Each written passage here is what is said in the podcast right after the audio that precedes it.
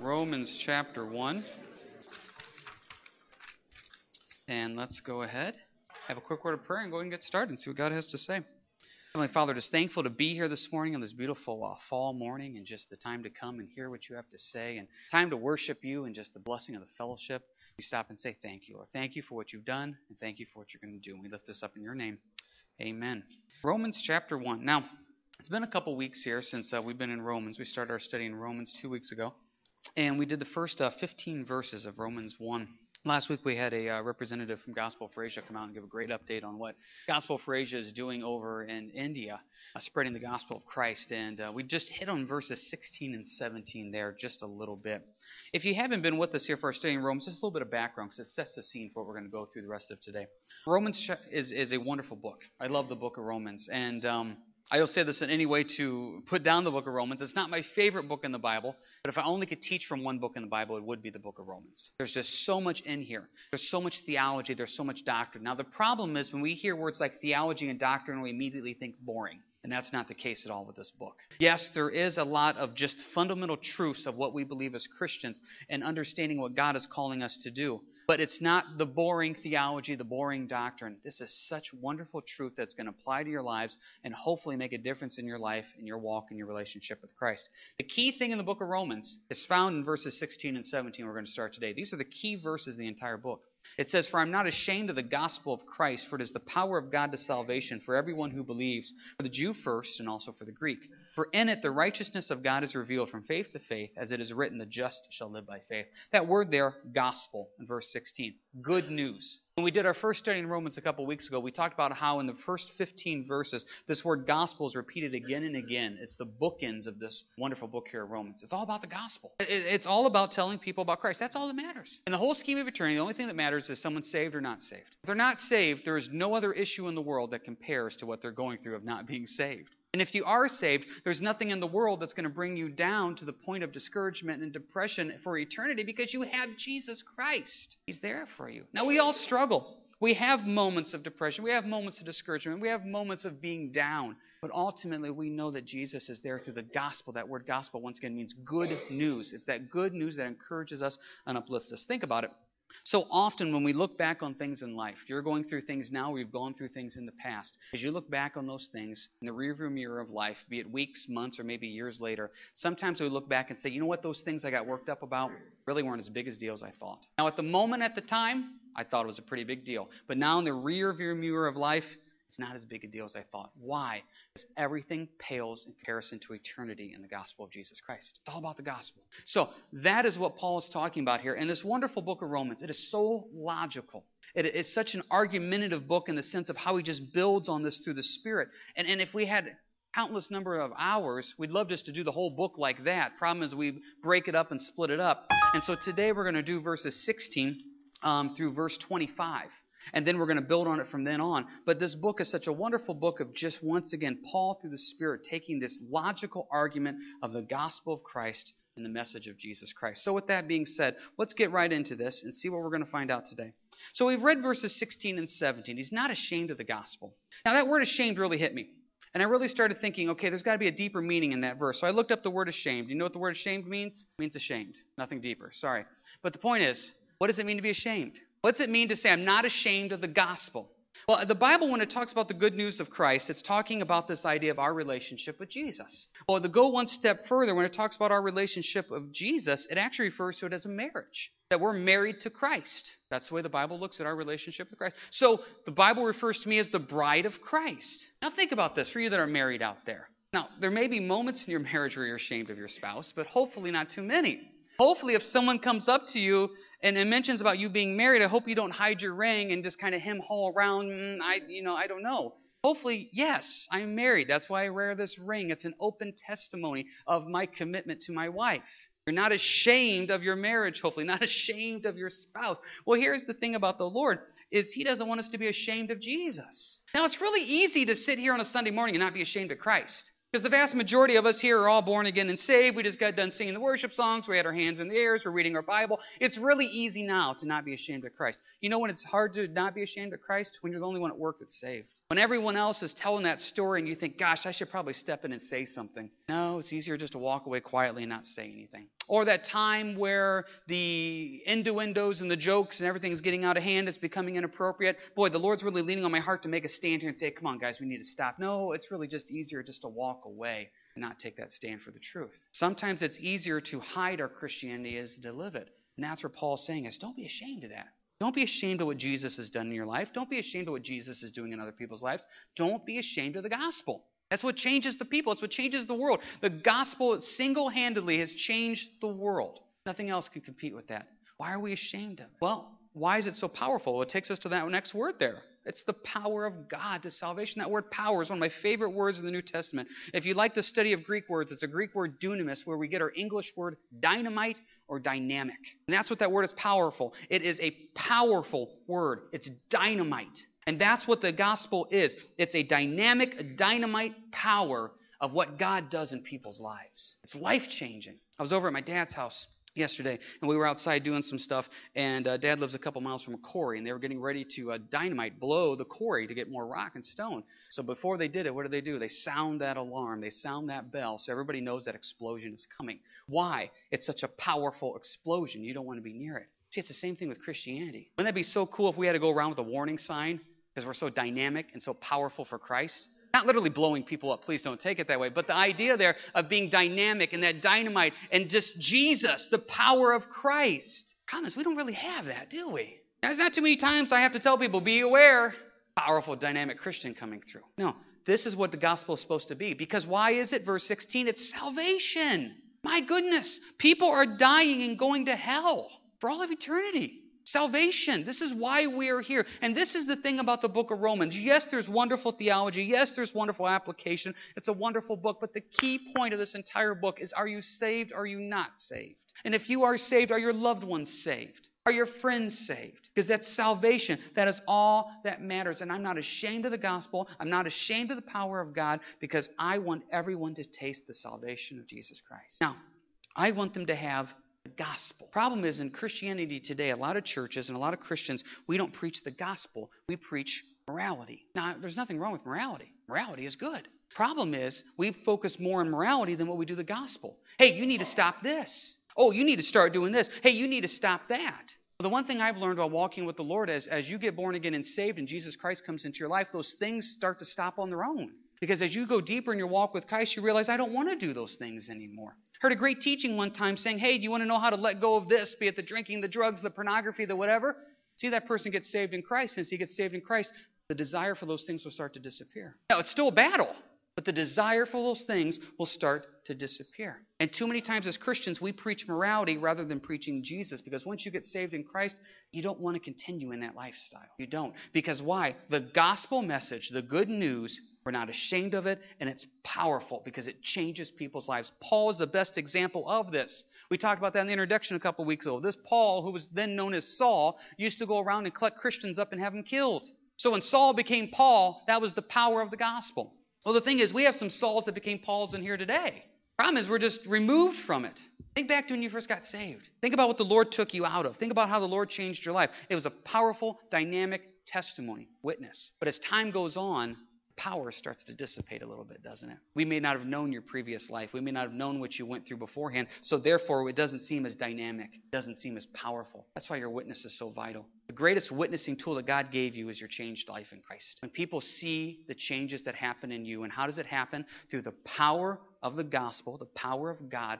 When your salvation experience happens and become born again, it's dynamic, it's amazing, and it's powerful. Now, the bookends of this changed message in Christ comes to verse 17. It's faith. We have to have faith in the righteousness of God. Now, that word righteousness is not a word that we use a whole lot. It's a 25 cent theology word. Righteousness simply means just to be made right. So when we taste the righteousness of God to be made righteous means that just we've been made right. I'm wrong and I need to be made right. I'm sinful and I need to be born again. I need to be saved. And that's done through faith. Faith. Turn if you will to Hebrews chapter 11, please. Let's talk about this idea of faith. Because what it comes down to is I need to have faith, and this is how the system works. This is how God has designed salvation in the gospel and righteousness. It's faith. Hebrews chapter 11, one of the best chapters in the Bible on faith. That verse that we just read, where it says, The just shall live by faith. What a wonderful, powerful verse. And I find that verse kind of interesting because the just shall live by faith. That's actually a verse from the book of Habakkuk. Now, think about this for a second. When's the last time you either read the book of Habakkuk or heard someone quote a verse from the book of Habakkuk? Why would God choose such an obscure book to have such a powerful verse? And it's interesting, this verse is just not in the book of Habakkuk. It's in the book of Galatians, it's in the book of Hebrews, it's also here in Romans. So one verse out of some obscure book in the Old Testament is repeated three times in the New Testament. Now, when God becomes repetitious, He's not repetitious because He's not good at speaking. He's repetitious for a reason. If God wants us to repeat that verse four times in the Bible, there's a reason for it. Why? Because faith is so vital. Look at Hebrews 11, verse 1. Now, faith is the substance of things hoped for, the evidence of things not seen. For by it the elders obtained a good testimony. The Old Testament saints are the elders. Verse 3 By faith we understand that the worlds were framed by the word of God, so that the things which are seen were not made of things which are visible. Jump ahead to verse 6. But without faith it is impossible to please him. For he who comes to God must believe that he is, that he is a rewarder of those who diligently seek him. We need to have faith. And put this all together. I'm not ashamed of the gospel because it's a powerful, dynamic power that goes and changes people, brings salvation. It makes people that are not righteous, it makes them righteous. And I believe all this in faith. This is where the rubber hits the road. Because a lot of us don't really have the faith in that. We use ambiguous terms. We believe in God. We believe in a higher power. We believe that there's something bigger than us out there. So do we have faith in the gospel message of Christ that it still changes people's lives? This is what's happened in Christianity today. We've already talked about how sometimes we preach morality and not salvation. Problem is sometimes we water down the gospel. We water it down to, you know what, God loves you. There's nothing wrong with that statement. God does love you. Or we water it down to God just wants what's best for your life. Nothing wrong with that statement. God does want what's best for our lives. Problem is, we don't give the full gospel message. Jesus did not die on the cross for me to feel better about myself. Jesus died on the cross because I'm a sinner and that sin had to be dealt with. See, too often in Christianity, we water down the gospel to, you know what, you have a God shaped hole in your heart, and the only thing that can fill that is God. That is a true statement. I'm not putting that statement down. But the thing is, sometimes we say, you know what, you're, you're depressed, you're discouraged, you're hurting. The Lord can come in and help you and fix you and build you up. That's all true. I'm not, once again, not putting that down. But what happens if I'm not hurting? What happens if I'm not depressed? What happens if my marriage isn't falling apart? What happens if I have a good job? What happens if I have a good house? What happens if I'm doing great? I hear this gospel message and say, well, the gospel message ain't for me. My wife's good, my house is good, my kids are good, my job's good, my health's good. So I really don't have a God shaped hole in my heart that needs to be filled. I'm really doing okay. That's why the full gospel message is, oh, by the way, you're also a sinner. Now, wait a second. that, that's, that's not a fun thing to say on a Sunday morning. Because jump ahead to verse 18. The wrath of God is revealed from heaven against all ungodliness and unrighteousness of men. See, this, this is where Paul screwed up. If he could have just stopped at verse 17, we could just be happy today. We could talk about the good news of the gospel and how God loves you and how Jesus loves you and He died on the cross for your sins. And we could just sit here and just be happy. Problem is, he had to go mention this word wrath. See, now we don't like to think of God in that type of perspective as wrath, but God is angry. He's angry at sin. God hates sin, He hates it. Now, He loves us as sinners, but He hates sin. And you know what? He hates what sin does to us. And the problem is, in the church in America, we don't get to hear a message like this too often because I tell you, Church 101 is you don't talk about sin. Talk about an attendance killer. No one wants to come on a Sunday morning, and some of you are thinking, okay, James, it was a struggle to get here. Now you're going to tell me I'm a sinner? This is not what I really want to spend my morning doing. But the truth of the matter is to fully understand the gospel, you have to understand that there's this problem with sin. Now, what are you going to do with the sin problem? You can either take care of the sin problem or you can cover up the sin problem. Bill and I have been praying and thinking about getting a new vehicle. And so we uh, decided to go out and start looking. And obviously, as we go out to start look, we're going to have them take a look at the van, see what trade in, and all that other type of stuff is. So once you know it, that the day that we're getting ready to go out and look for a new vehicle, we open up the doors of the van to get the boys loaded up. And there's this absolutely horrible aroma that comes out of the van. Now, we have four boys, and and so I don't know if something crawled in there and died. I don't know what happened, but it was absolutely horrible. So now there's this aroma coming out of this van. Now, you can do one or two things with this information. You can either, one, find the source of the problem, fix the problem, and everything is better. Or two, just find something that smells better and stronger than that aroma, and then just put that in the van. Now, the same thing happens spiritually in life. You stink, I stink. And that's not that's biblical. Second Corinthians, it talks about our aroma. We either have a spiritual aroma that brings people to Jesus Christ, or we have a spiritual aroma that drives people away. That's the way the Lord looked at it. And so what happens is there's a spiritual aroma in your life and a spiritual aroma in my life caused by sin, and it does not smell good in any way whatsoever. God says you can do one of two things. You can take the gospel, which therefore finds that problem, addresses that problem through the death of Christ on the cross, and therefore it's gone.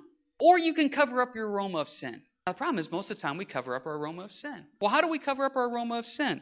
Well, I know what I'm doing is wrong, so therefore I'll try to go to church a little bit more to make up for it. I'll quote Bible verses a little bit more. I'll maybe serve in the back a little bit more, and I'll try to be a better person. I'm going to do more good so that my good aroma covers up my bad aroma. You still never dealt with it. There's still that awful sin right there. And I see people do this to me all the time. I'm not thinking of anybody in particular. I'm just saying this has happened over the years for me out here is I will feel led to contact somebody who just I could tell they're not doing well spiritually, and, and so you contact them and you try to talk to them and you're concerned. Hey, you know, either I haven't seen you in a while, or you've just been heavy on the heart, or something like that, and and they know they're not spiritually right.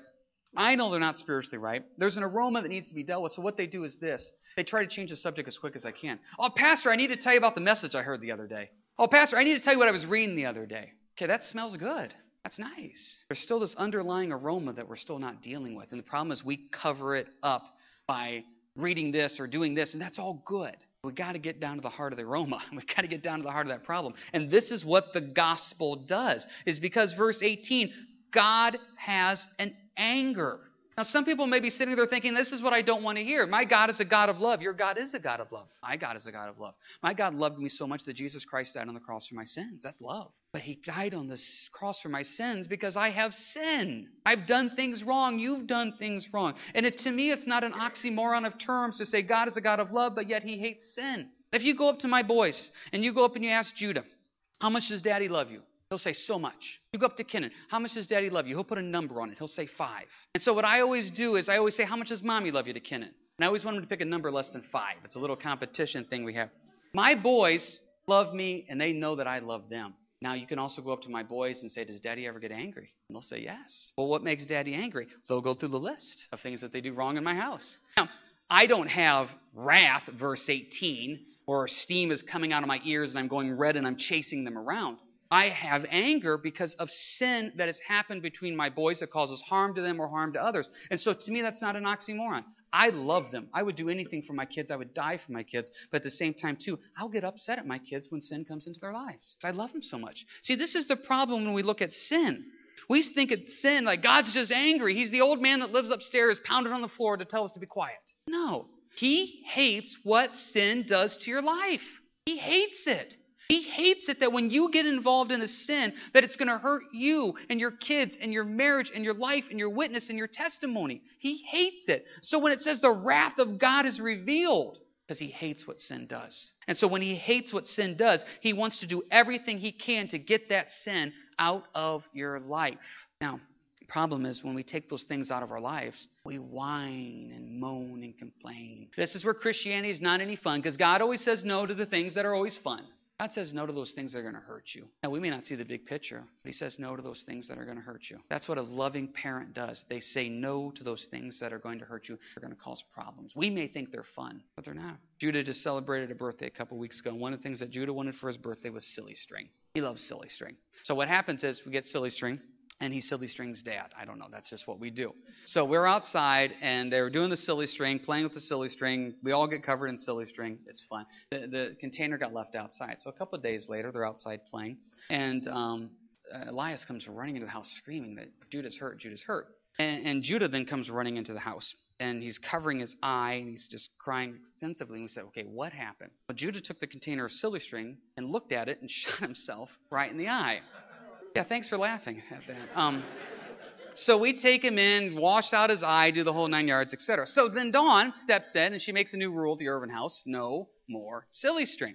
Now, it's not that silly string in and of itself is evil, but when it is misused and misdone, it causes harm and pain. And the same thing happens in the world today. When God says no to something, He's saying no because He knows we're going to shoot ourselves in the eye with it. Oh, God, come on.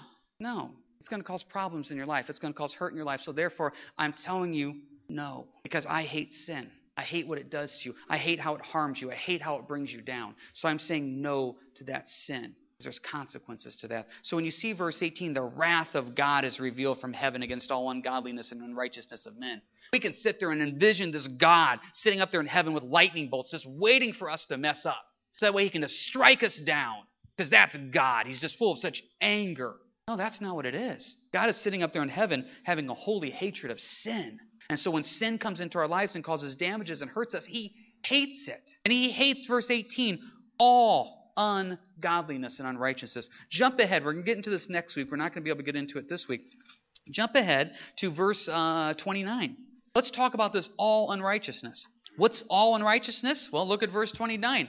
Being filled with all unrighteousness, sexual immorality wickedness, covetousness, maliciousness, full of envy, murder, strife, deceit, evil mindedness. They are whisperers, backbiters, haters of God, violent, proud, boasters, inventors of evil things, disobedient to parents, undiscerning, untrustworthy, unloving, unforgiving, unmerciful, who knowing the righteous judgment of God, that those who practice such things are deserving of death, but not only do the same, but also approve of those who practice them. You don't want to know what all ungodliness and all unrighteousness is? It's everything.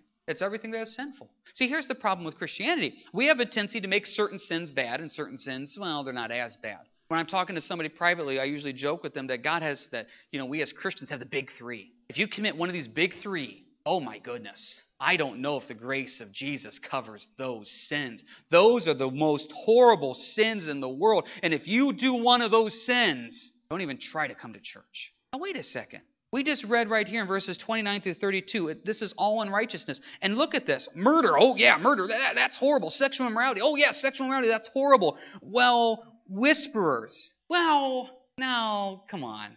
I sometimes have a conversation with somebody and we kind of maybe say a little bit too much than what we should, but don't put whispering or backbiting or being proud on the same level as murder. I mean, come on.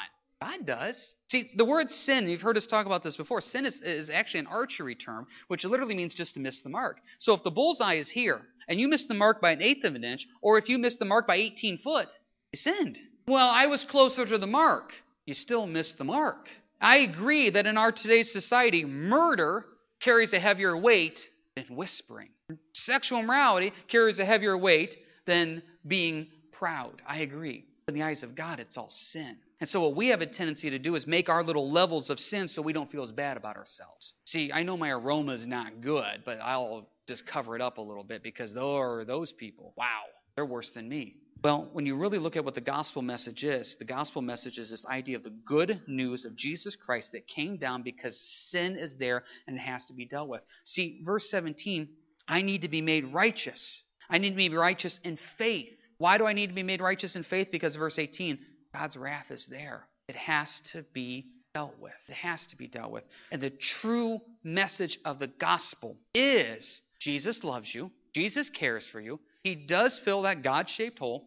He is there to encourage you, to uplift you, to, to be the rock, the foundation in your dark times. That is all true. But he died on the cross because you sinned and I sinned. And the full gospel message has to present that.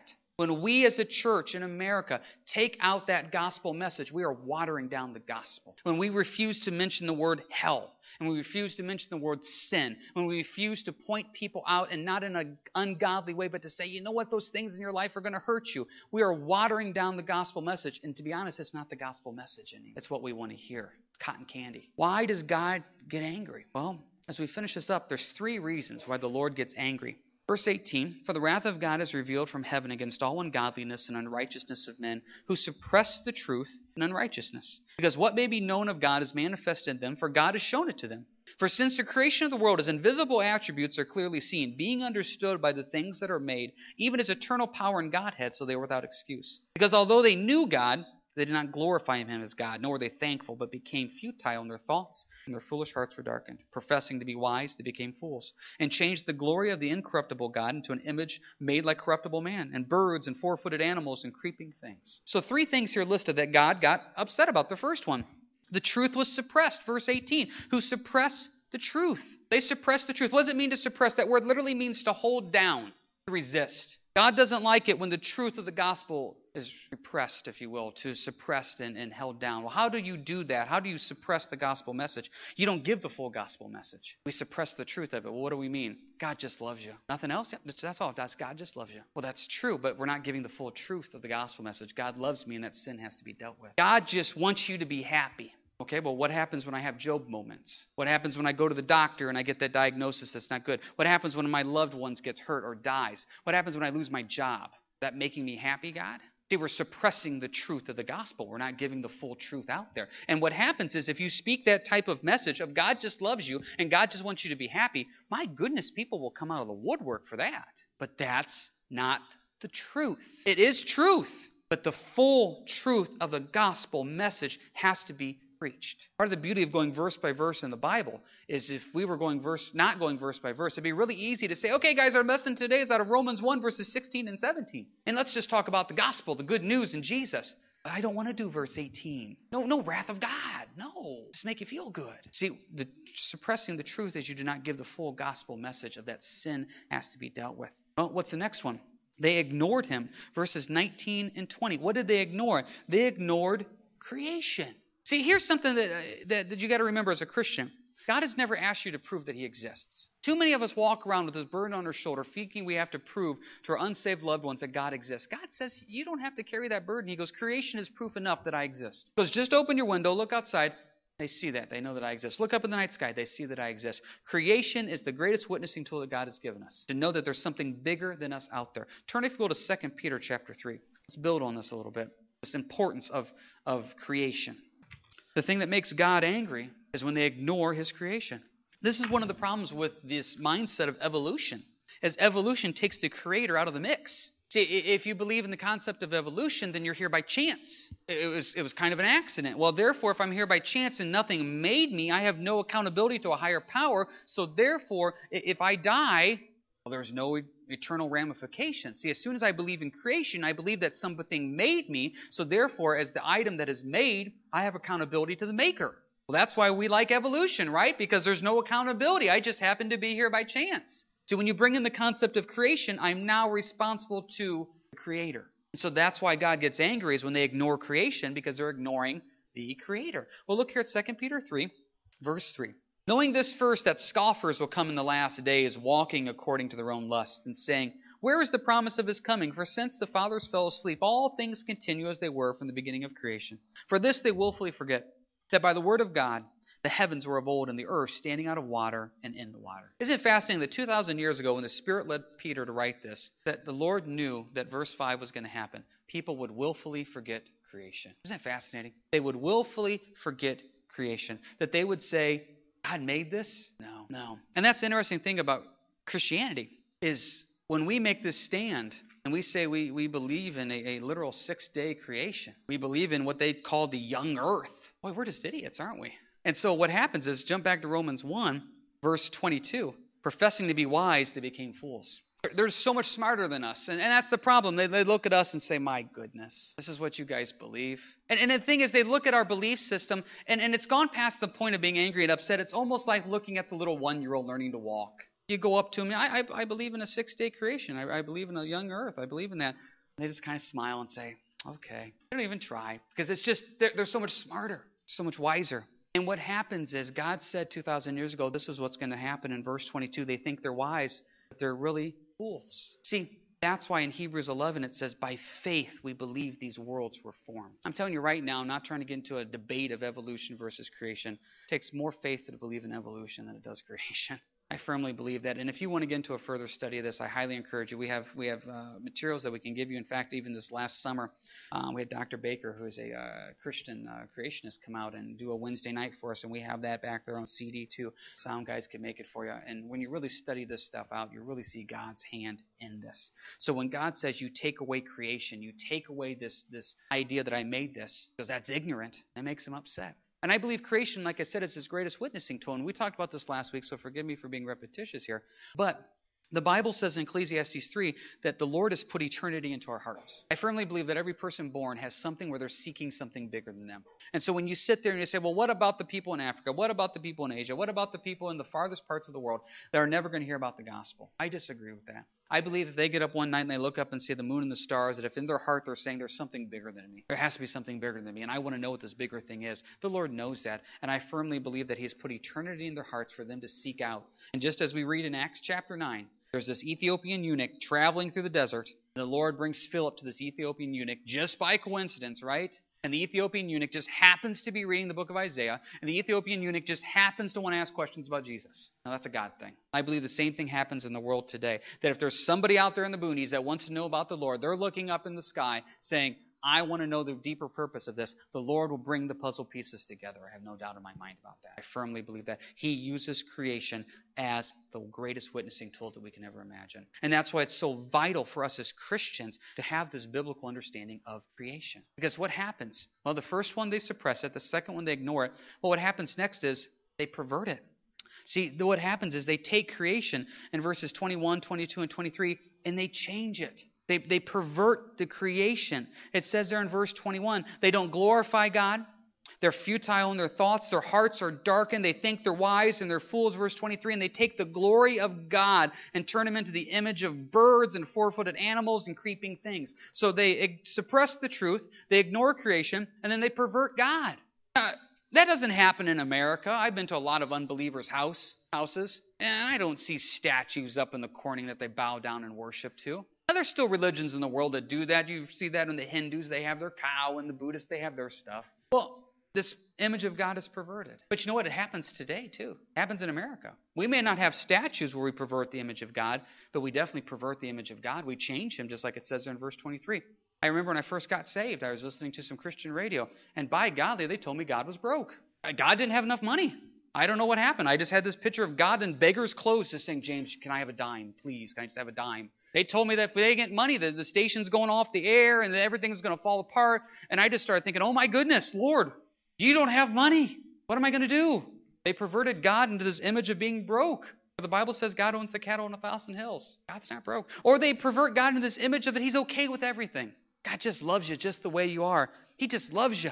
And so what happens is, oh, I, I, don't need to make changes. Don't worry about making changes in your life because God just loves you. They pervert God into this image that He's okay with everything. Well, the flip side is they pervert God into this image that He's angry at everybody too. He's just furious. Once again, He's just ticked. I've heard messages like that. I've seen churches like that where God's just like really mad. And he's just going to kill us all and just take us all out. That's perverting the image of God. This is why God gave us 66 books of the Bible, from Genesis to Revelation, to reveal who he is. And so that is why it's so vital for us to study these things out, to know the image of God, because he's not broke, he's not okay with everything, and he's not mad at everybody either. And I know that because we study Genesis through Revelation, you get the full image of God. But what God was getting angry about here in verses 18 through 25 is they suppress the truth, they ignore creation, and they pervert the image of God into what they want it to be. See, when you do those things, God says no. That's when you're allowing sin to come into your life. And the gospel message is that sin has to be dealt with. What happens when we do those things? Let's finish this up, verse 24. Therefore, God also gave them up to uncleanliness and the lust of their hearts to dishonor their bodies among themselves, who exchanged the truth of God for the lie and worshipped and served the creature rather than the Creator, who is blessed forever. Amen. See, what happens is God says, you know what? That's the way you want to be then that's the way you're going to be. Now, sometimes we have a problem with that, don't we? People come up to me and say, okay, James, this is what I don't get. How can a God of love allow this? I look out in the world today and I just see perversion left and right. I see worlds falling apart left and right. I see economies falling apart. I see nations falling apart, families falling apart, morality falling apart.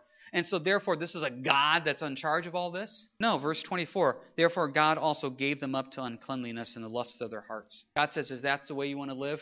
Go ahead and you have free will to live that way. See, free will is both a blessing and a curse. With free will, I can choose to go deeper in my walk with the Lord, or in free will, I can choose to take myself farther away from God's plan. And if I choose to take myself farther away from God's plan and live a life that is a perverted life, to live a life of ignorance, to live a life of suppressing the truth, God says then you're going to suffer the ramifications for that. Let's finish up with this. Turn to Matthew 15. Matthew 15. Let's talk about this concept of God giving it over. God's never going to force anything on you. Never going to force anything on you. He wants you to want it. And that's the beauty of the gospel message. Putting this all together as you go to Matthew 15.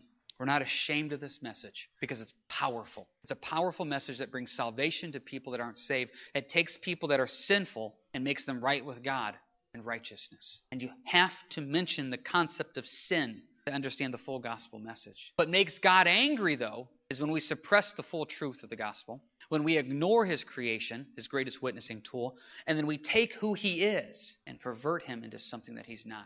I never fully understood the story of Moses and the rock back in the Old Testament. You remember that story? The first time Moses, uh, when they needed water in the wilderness, they were dying. We talked about this a while ago. You may remember it. Um, God told Moses to go to the rock and strike the rock.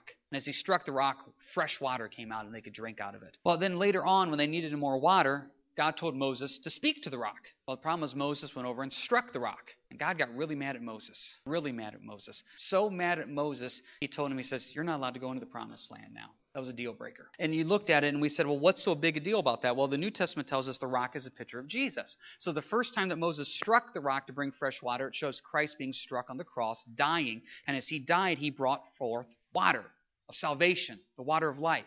Well, the next time when Moses was supposed to speak to the rock, that shows that Jesus doesn't have to die on the cross every single time someone wants to be saved or every time I sin. We can just speak the words of salvation, love, grace, and mercy. Lord, forgive me. We just speak to it. So by Moses going and striking the rock, that shows that Jesus had to be crucified every time? No, just had to be crucified once. But there's another aspect to that. Is if you remember the story, God's not angry. The Israelites need water. And so God just very simply, and it looks calmly, tells Moses to go. Just, just speak to the rock and the rock will come. Well, what does Moses do when he goes to the rock? Well, the problem is when Moses goes to the rock, he comes out and he's angry. And he, and he says all these words about them, about their complainers, and about you just you just don't care. And he misrepresented God. And that's where God said, Can't do that. You can't misrepresent me. The reason I bring this up is I never fully understood this until we just had a situation we recently at the Irvin household. Elias and Judah were in their rooms they were supposed to be cleaning, and they weren't doing a good job. Kenan came to report on them because that's what you do is you report on the people that aren't doing a good job. So Kenan comes and reports on them they're not doing a good job. And I just said very calmly, I said, Kenan, you need to go back in and tell tell the buddies, that's what we say, is tell the buddies that uh, they need to do a good job cleaning. Daddy's going to be in about 10 minutes to check on them. Said it like that. Kenan gets to the living room, and since the mic's on, I won't do it the way he did, but he yells, Boys, if you don't clean that room, Dad's going to come in and spank you, and misrepresented me. So, guess who then got disciplined? Because you don't misrepresent. And at that moment, I had that epiphany of, okay, God, that's why you got a little mad at Moses. God just told Moses, just, just speak to the rock and water will come out. Moses goes, oh, you complainers, you this, you that.